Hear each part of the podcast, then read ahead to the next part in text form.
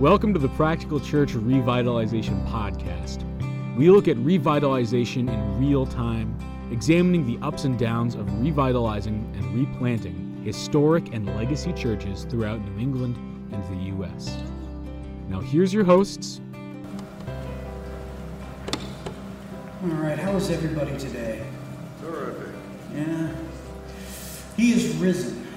We say that, but how many of us really believe that? Today we are going to be in Matthew 28, 1 through 10.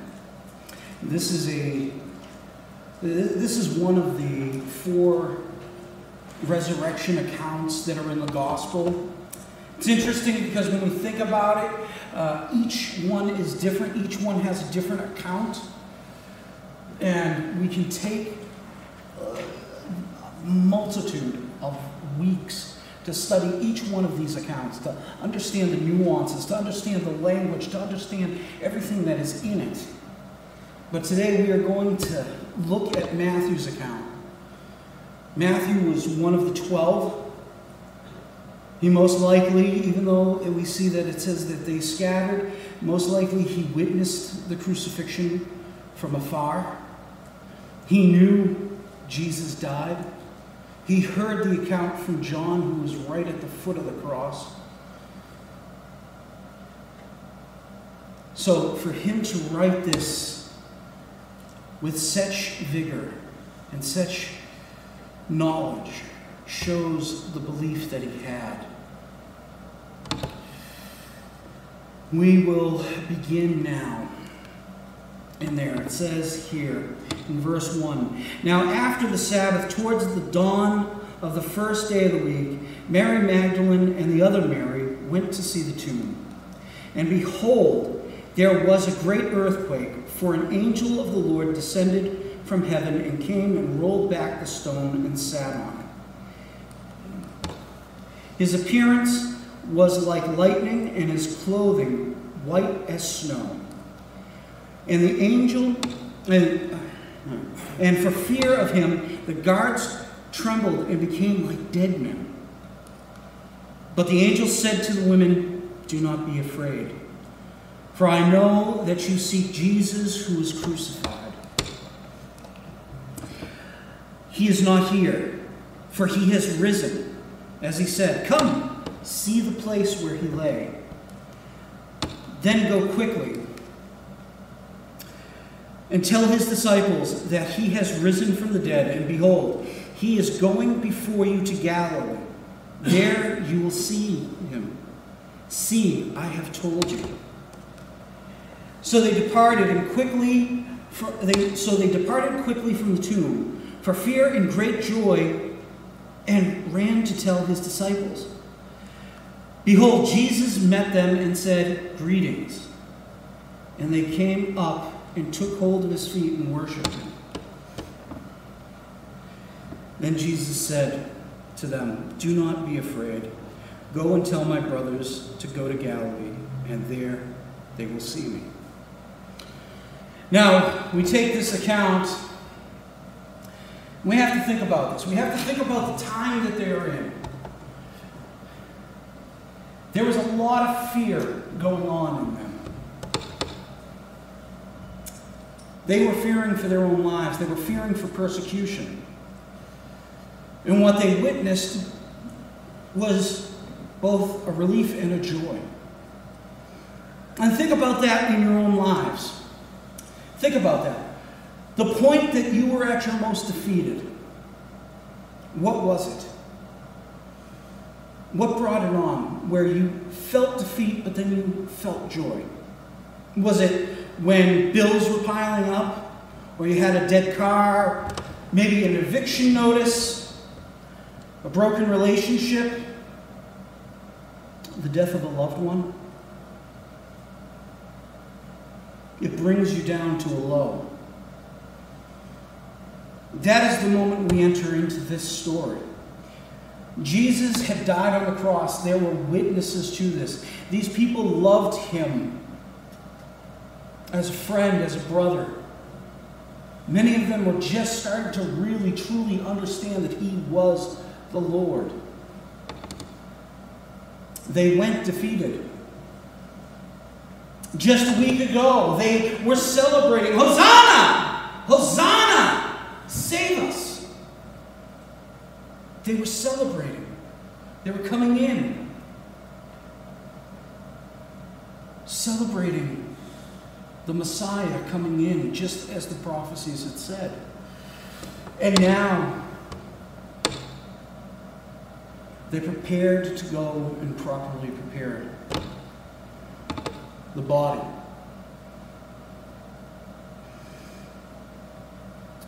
When we look at what had happened during the Passion Week, we see that he had performed many miracles and even taught up to the Passover. And within hours of celebrating the feast with his apostles, he was arrested, tried in a kangaroo court, and dragged to his death, beaten like a common criminal. Even then, he was sent to the Roman governor who could not see fault in the man and wanted to release him. And yet, had to sentence him to death to satisfy the people. And crucifixion was a horrible way to die. You basically suffocated to death. You hung up, and under your own weight, your heart and your lungs were contracted so you could not breathe, and your heart would start, stop. They had witnessed this the cruelty, the beating. They felt defeated. And suddenly they walked in and they saw the empty tomb. They saw what had been prophesied, and they still needed help to see what was going on. We look at this. What does it mean? It means the empty tomb means victory. What is it victory over? Look, this is what it says. He is not here, for he has risen as he said. Come see the place where he lay. Now we have to remember this. The Jewish leaders did not want, they knew everything that Jesus had taught. They knew that Jesus had talked about resurrection and that his body would not be there. They knew the prophecies, they knew the scriptures well. And so when they put the body in the grave, half prepared, if we're in all honesty, he died just merely hours before the Sabbath. So there was not enough time to properly prepare the body, and that's what Mary and the other Mary were going to do. They were going to now properly prepare the body for proper burial.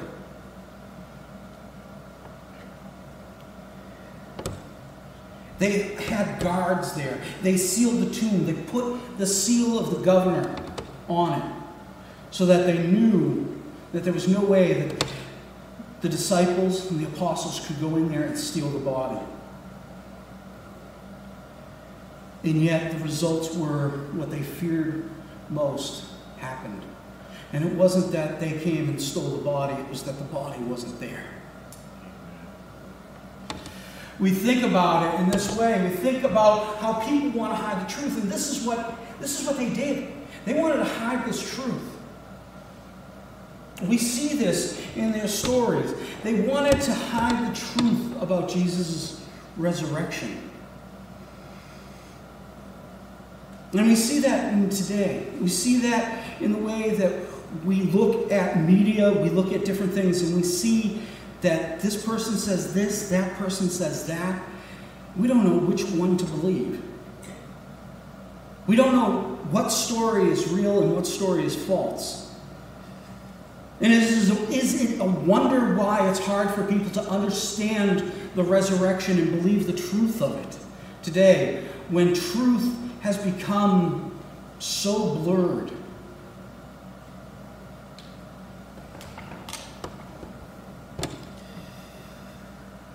We look at it in this way. When people try to hide the truth, the truth is always going to come out, one way or the other. Think of it this way the, the grandfather that says, I don't have anything to leave you, but when I die, there's a sock that I keep under the boards of my bed. And when I die, you can come and get that. And so the grandson goes after the father is, the grandfather has passed away, and he digs up the floorboards, and what does he find? He finds the sock. And he goes into the sock, and he feels it, and he feels, he knows that there's rolled up cash in there. And he starts counting it, and he starts realizing that there's about $75,000 there. His grandfather told him he didn't have anything to leave him except what was there. He told him the truth. He just didn't want him to be spending it before the time came. With us, the Father, in doing this prepar- preparation for us, He wanted us to realize, He wanted them to realize the joy, the utter, utter, uh, utter joy that they would feel. The thing is, this empty tomb means that Jesus was who he said he was. Jesus, they say, never proclaimed to be the Son of God, and yet, when we look at it, the reason why the Pharisees were upset at him is because he was proclaiming he was the Son of God, and he was God. We look at it as he does the miracles on the Sabbath. And he says the only one that can do this is the Lord of the Sabbath. Well, who is the Lord of the Sabbath? It's God. When he's before the Sanhedrin and they ask who he is, he says, I am, which was what God gave Moses as a personal name. And these are the things that we see.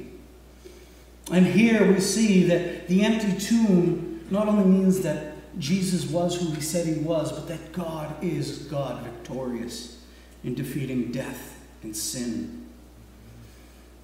See, the guards were there to keep the body from being stolen, and yet the body was not there, and they knew this. We look at what Scripture says. Eh, it, they, hold on. It says, oh, where am I? Man, this is, this is what you do when you prepare this at midnight.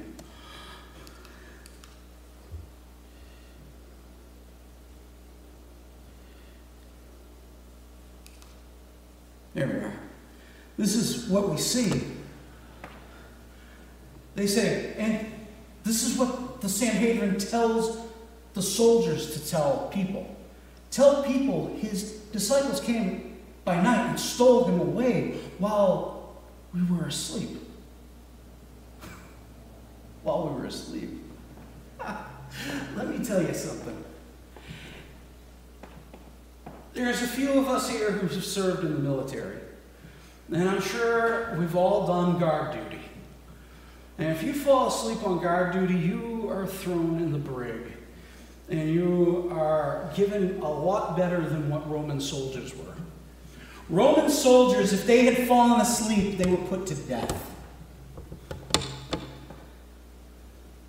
Roman soldiers, if they had fallen asleep, not only were they put to death, but their families too. So, why would they be told this? Why would we get this story? There's lies. They're lies because they knew the truth. They knew that something had happened.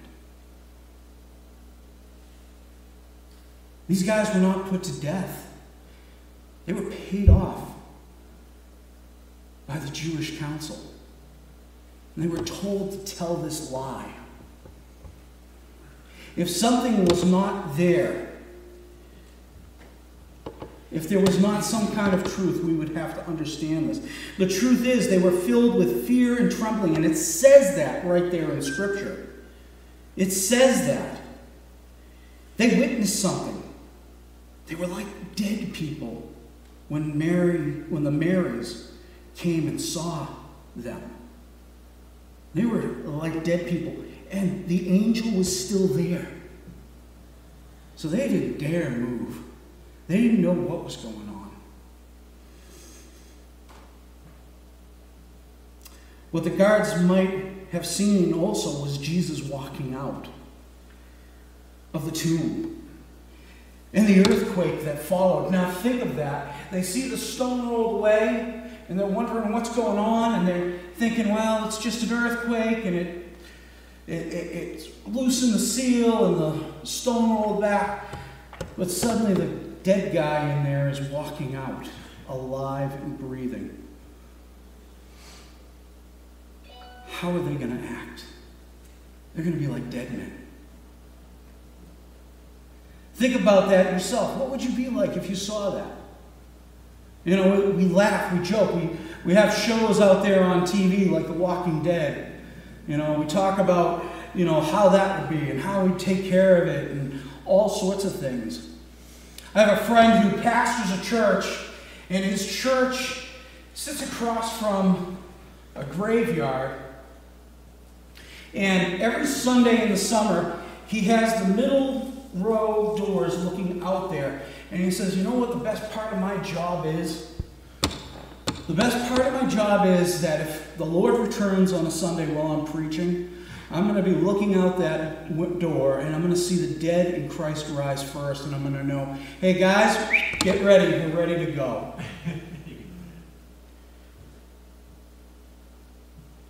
and that's the hope we get from this. We get this excitement about it, but for the soldiers, they feared. The guards, here's the thing the guards had seen many dead people in their lives, they killed people. They were soldiers, and yet at the sight of an angel, the earthquake, and the dead man walking out of his last resting, resting place, they were in awe of the one we should all be in awe of. Jesus being alive means that death was defeated. The Bible historians show us that all but one of the remaining apostles met horrible deaths. But in their final words, the actions that they understood that this was not the end. In other words, the 11 remaining apostles, because Judas was replaced by Matthias, so we went back to 12, they all faced death willingly, knowing that they had seen and witnessed the resurrected Christ and that death had nothing over them. In fact, Paul writes this about death here. He says, Oh, death, where is your victory? Oh, death, where is your sting? The sting of death in sin. And the power of sin is the law. But thanks be to God who gives us the victory through our Lord Jesus Christ. And this is the thing God victorious gives us the victory. Jesus being the firstborn, meaning he is the one that is first resurrected. Now, because of that, we as co heirs can look forward to the same. And what does that mean? It gives us hope. The empty tomb means hope. And we look at this verse. It says, Here, this is the angel. He says, Then go quickly and tell his disciples that he has risen from the dead, and behold, he is going before you to Galilee. There he will, you will see him. I have told you. They have this hope that they can see him. But the interesting thing here is who is the one who is given the message? It's the women. When the women went to the tomb, they expected to see a dead body the dead body of their teacher, their beloved brother. What they didn't expect was to see the guards scared to death, an angel, and their teacher alive and well. The hope of the resurrection that we will see our loved ones again, those who have passed on, and those we leave behind when we pass on. But here's the thing for this to happen, for these women to be the ones to share the news. This was God flipping the script, as they say. Because women could not testify in court. Jewish law had this thing that you could not trust the witness of a woman.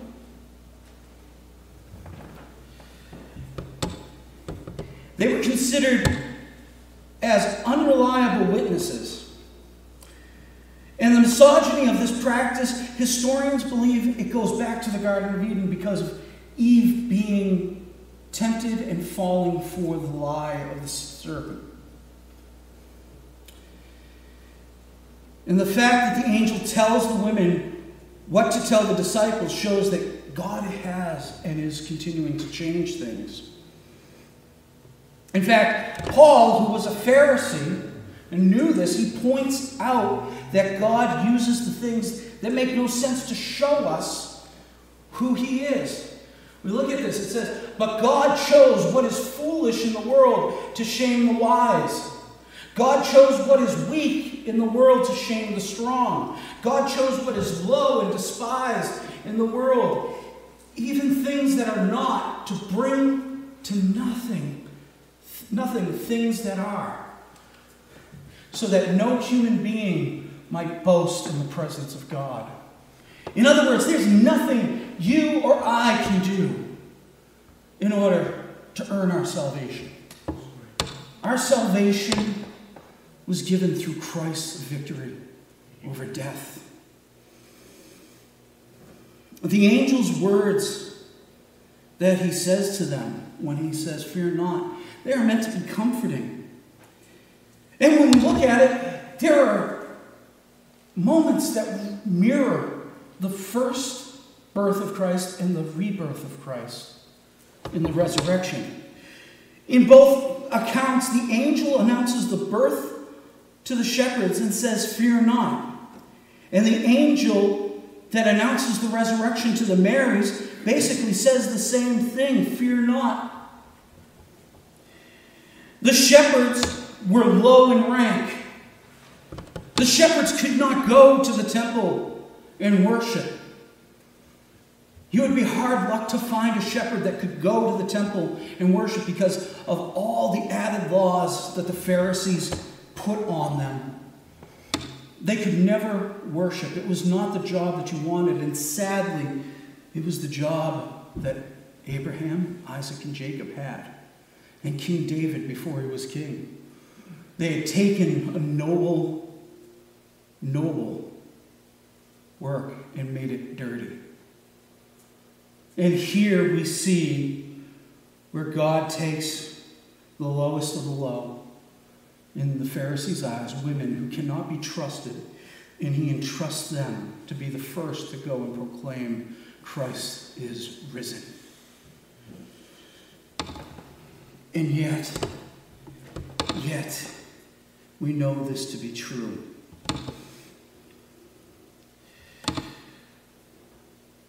When we look at the words that the angel is speaking, when he it says that the angel spoke. The Greek word there actually means answered. So, most likely, the women asked a question Where is he? Where is he? Where is Christ? And he answers them. The guards are trembling in fear like dead men, and the women are told, Just don't. Don't worry. Don't fear. Their questions are answered and their hope is returned. This incredible sadness that they have been feeling, it tells us they now have joy.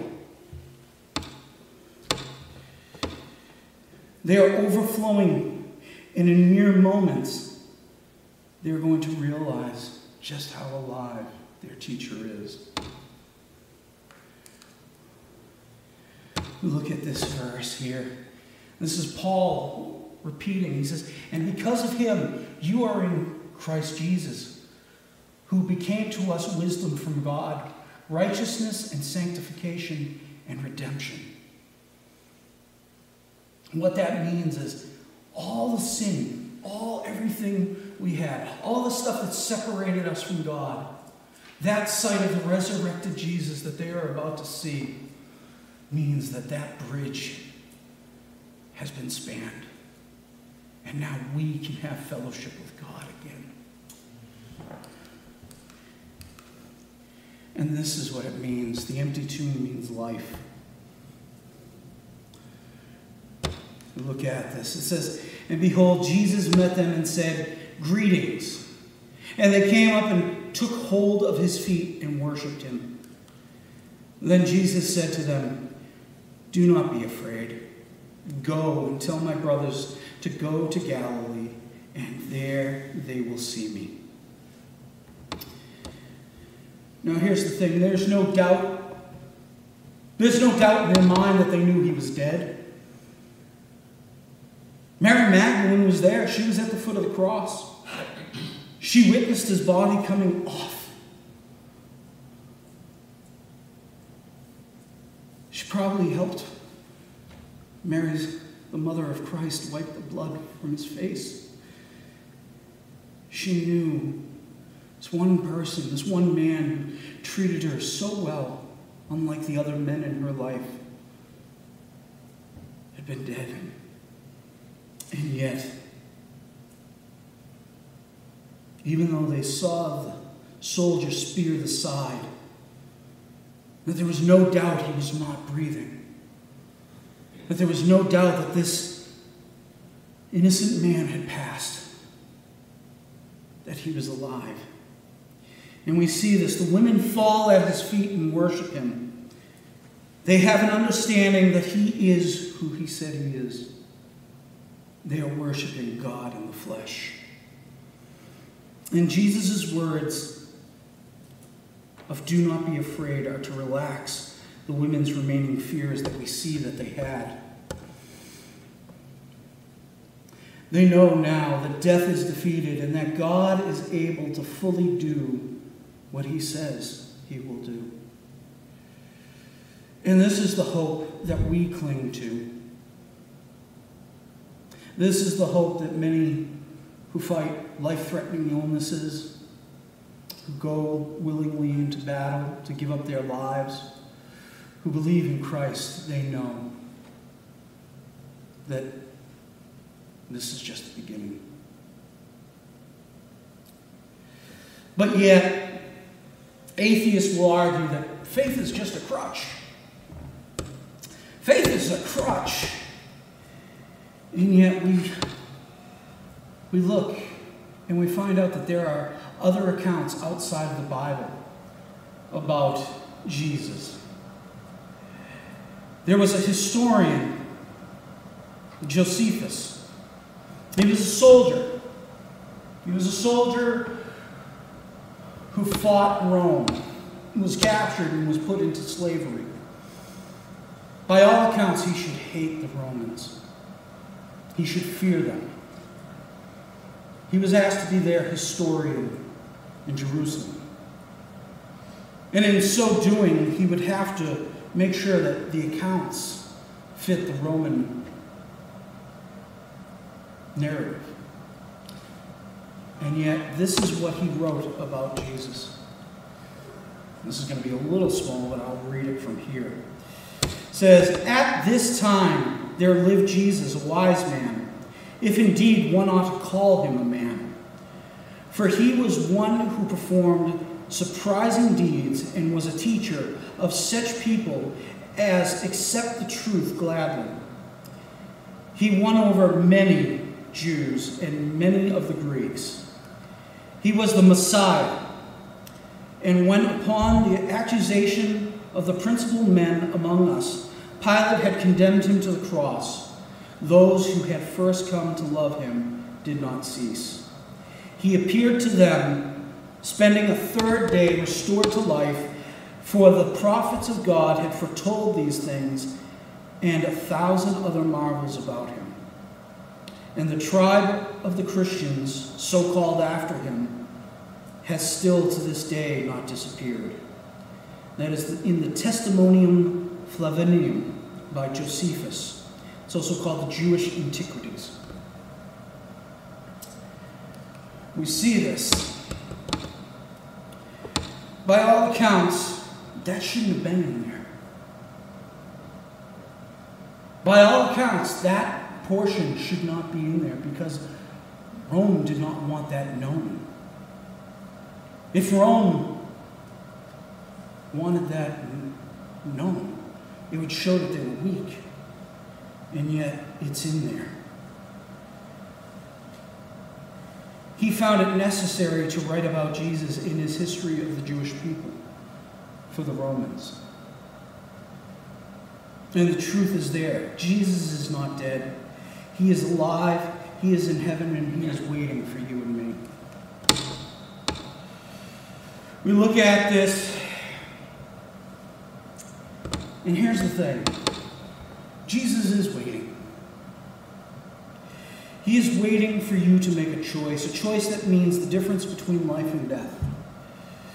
God loves people so much that he gave up his only son.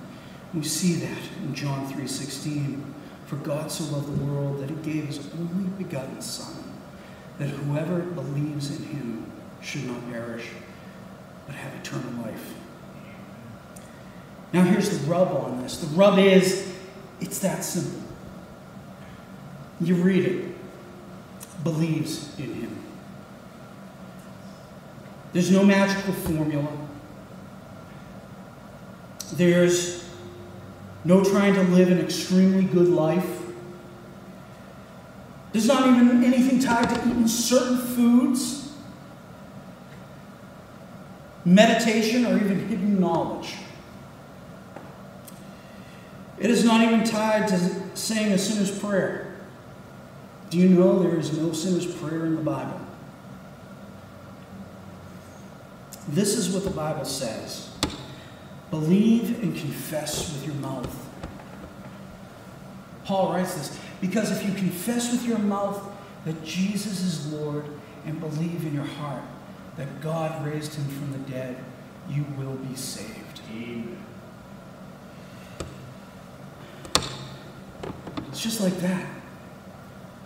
And we have this great, great example of that at the foot of the cross.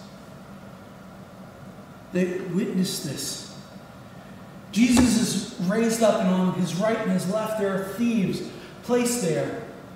And one thief is there mocking him. If you are God, sit yourself down. The other thief sits there and he says, Have you no sense? For what you and I have done, we deserve. But this man, this man is innocent. We look at it.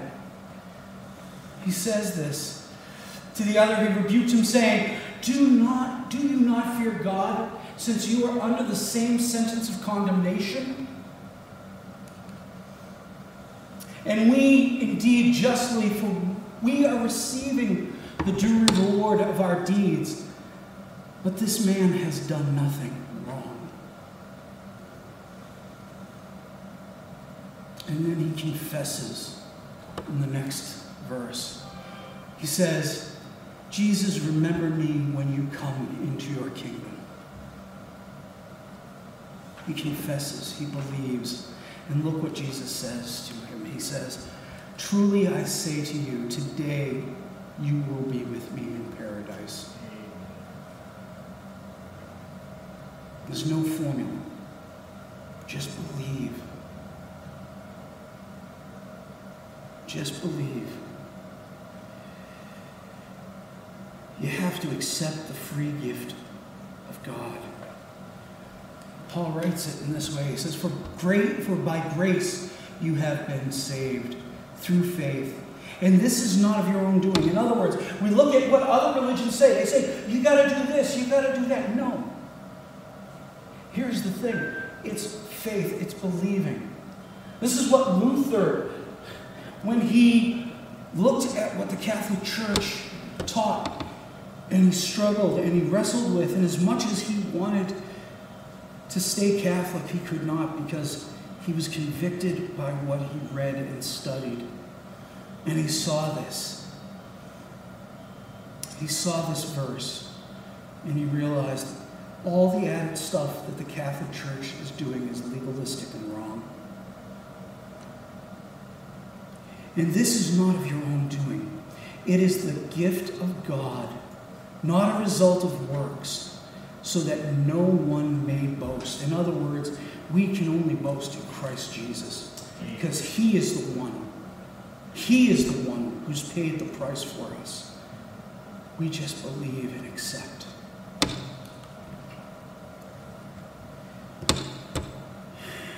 So now, I'm going to do this. I don't believe, I don't believe in, in a sinner's prayer. I've been convicted of that for a few years now after studying in seminary. I'm not against people doing it, but I don't believe in it. What I do believe is that you make Christ the Lord of your life. You believe and you confess. So I'm going to ask all of you right now to bow your heads and close your eyes. And what I'm going to do is I'm going to say this God gave up his son because he loved you so much. And the son took the death upon him, the payment for our sin, and trusted in the Father to bring him back to life through the resurrection, to open the door to let us have that relationship with the Father. So at this moment, if you have never trusted God fully, if you have never trusted Him with your heart, and you want to, raise your hand.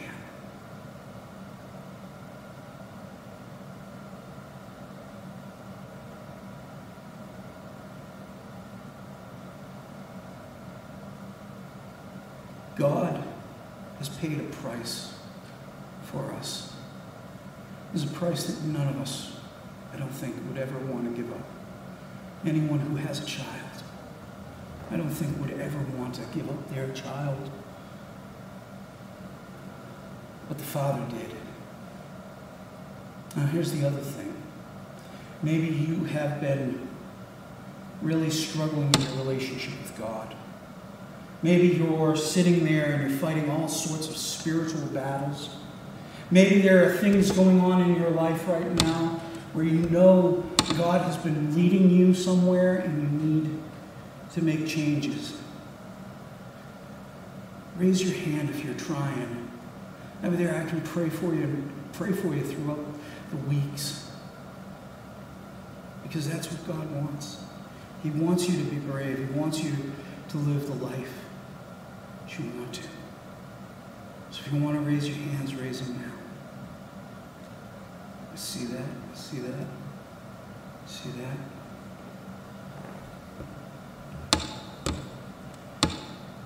Now here's the other thing. This free gift is not for us to keep. This free gift is for us to keep giving away.